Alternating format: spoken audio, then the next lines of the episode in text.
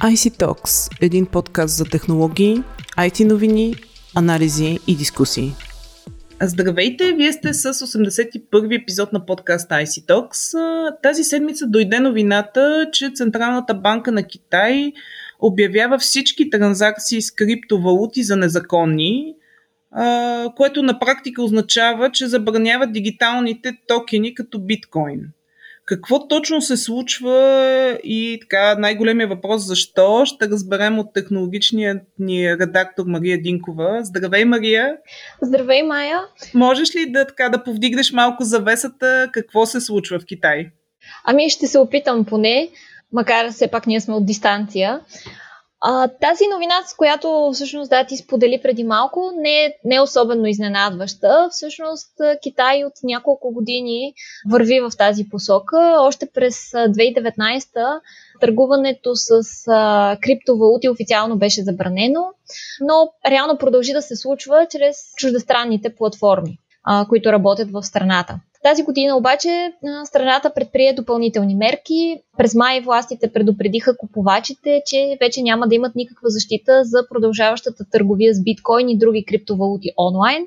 А също така през юни регулаторните органи поискаха от банките и разплащателните платформи да спрат да облегчават транзакциите и да въведат забрани за купуването на криптовалути. И реално с последната забрана на всички дигитални токени, Китай ясно показва, че иска изцяло да спре търговията с криптовалути в всичките й форми.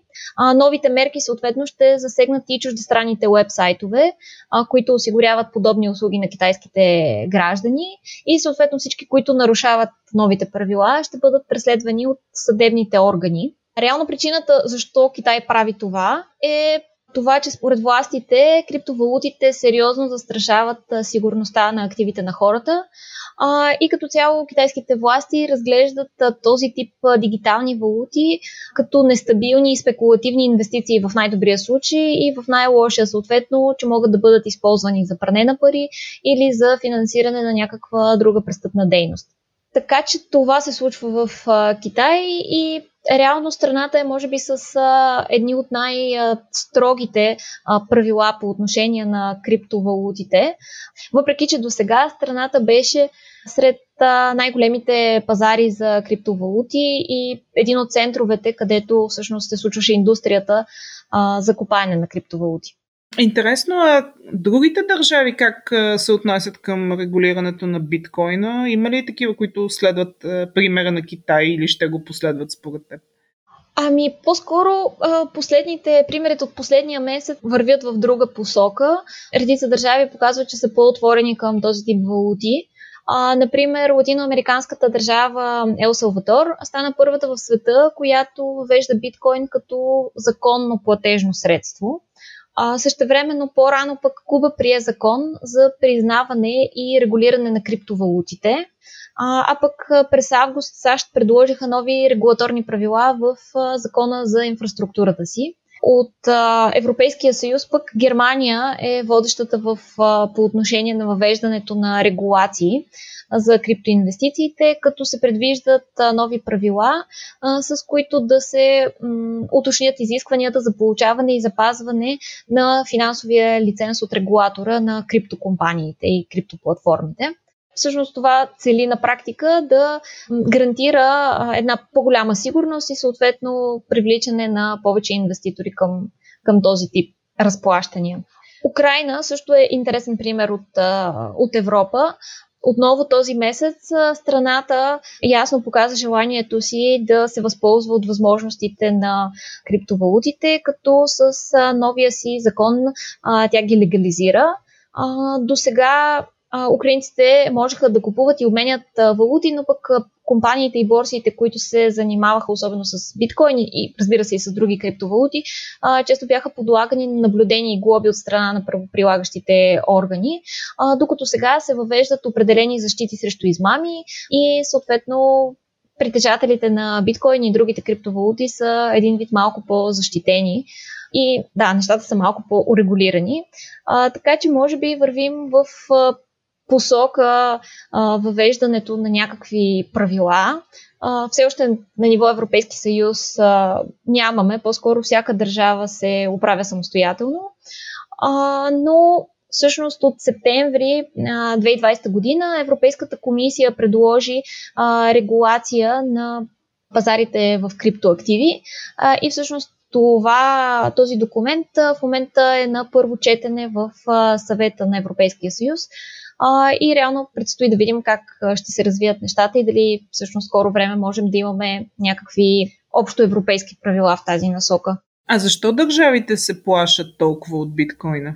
А, да, това наистина е един а, доста интересен въпрос. До някъде отговора а, можем да го видим в а, това, което споменах а, за Китай криптоактивите като цяло се приемат за а, по-нестабилни, по-рискови. Това е и основното а, до някъде притеснение на, на държавите. А, от друга страна, за разлика от обичайните пари, с които а, работим, а, те са паричните потоци, политиките, всичко това се регулира от а, централните банки и от правителствата, а, докато в случая с а, криптоактивите а, не е така. Техният характер и тяхната същност е, че те са децентрализирани системи, а, които реално правят а, излишни управляващата роля на правителствата и на държавите, въобще като цяло на регулаторните органи. А това от една страна, разбира се, от поради тази причина опасенията на властите че може да се стигне до дестабилизиране на финансовите системи, каквито ги познаваме в момента. Основната причина за това е, че, например, хората могат с, използвайки криптовалутите, да заобикалят финансовите правила. Един пример отново с Китай.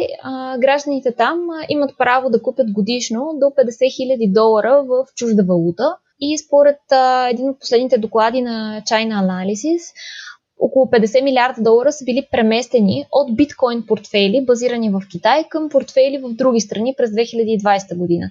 Тоест, китайските граждани са обменили местната валута в биткоин и се е прехвърлили зад граница, заобикаляйки правителствените регулации. Така че това е един пример, който иллюстрира наистина част от притесненията на властите. Другият проблем с а, криптовалутите е, че а, те доста често се свързват с престъпната дейност, т.е. криминално проявени лица могат да ги използват за финансиране на незаконна дейност.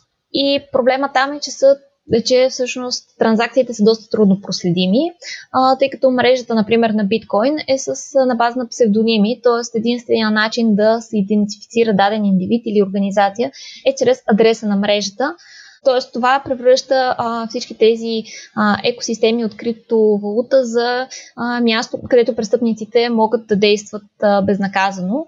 А, въпреки, че, както споменах, има регулации, които се опитват да се справят с този проблем, все още има доста доста пропуски и неясноти. А, и един а, така последен въпрос, традиционно да те попитам а, за твоите прогнози. Как ще се а, развият а, нещата и по отношение на Китай, и така в глобален план?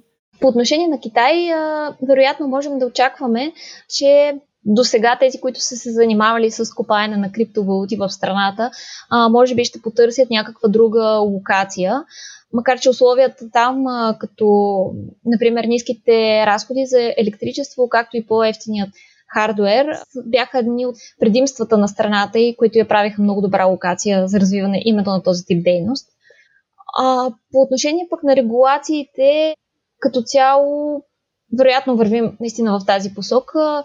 А, може би Европейския съюз отново а, в случая ще бъде един от а, пионерите в тази насока и ще даде пример как как може успешно да се а, регулират криптовалутите. В тази връзка обаче може би трябва да засегнем и един а, друг а, интересен въпрос, който със сигурност трябва да бъде поставен. Това е връзката между криптовалутите и съответно използването на електроенергия и замърсяването, което те причиняват. Една доста актуална тема от една страна заради въпросите за справяне с климатичните промени и от друга заради а, предупрежденията, които някои от експертите а, наскоро дадаха за възможна предстояща енергийна криза.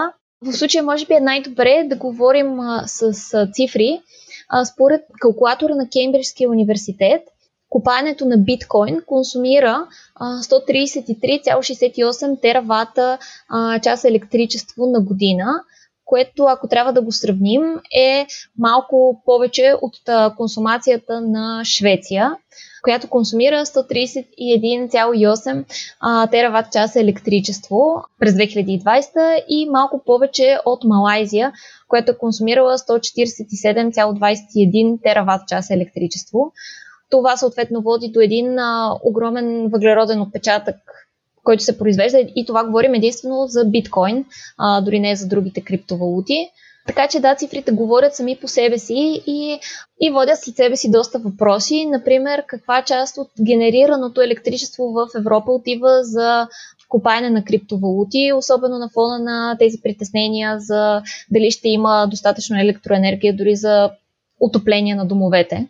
Така че, вероятно, предстои доста, доста проблеми и доста въпроси, свързани с биткоин и въобще с другите криптовалути да се уточняват в бъдеще и може би наистина отговор е в малко по-сериозните регулации на този вид дейност.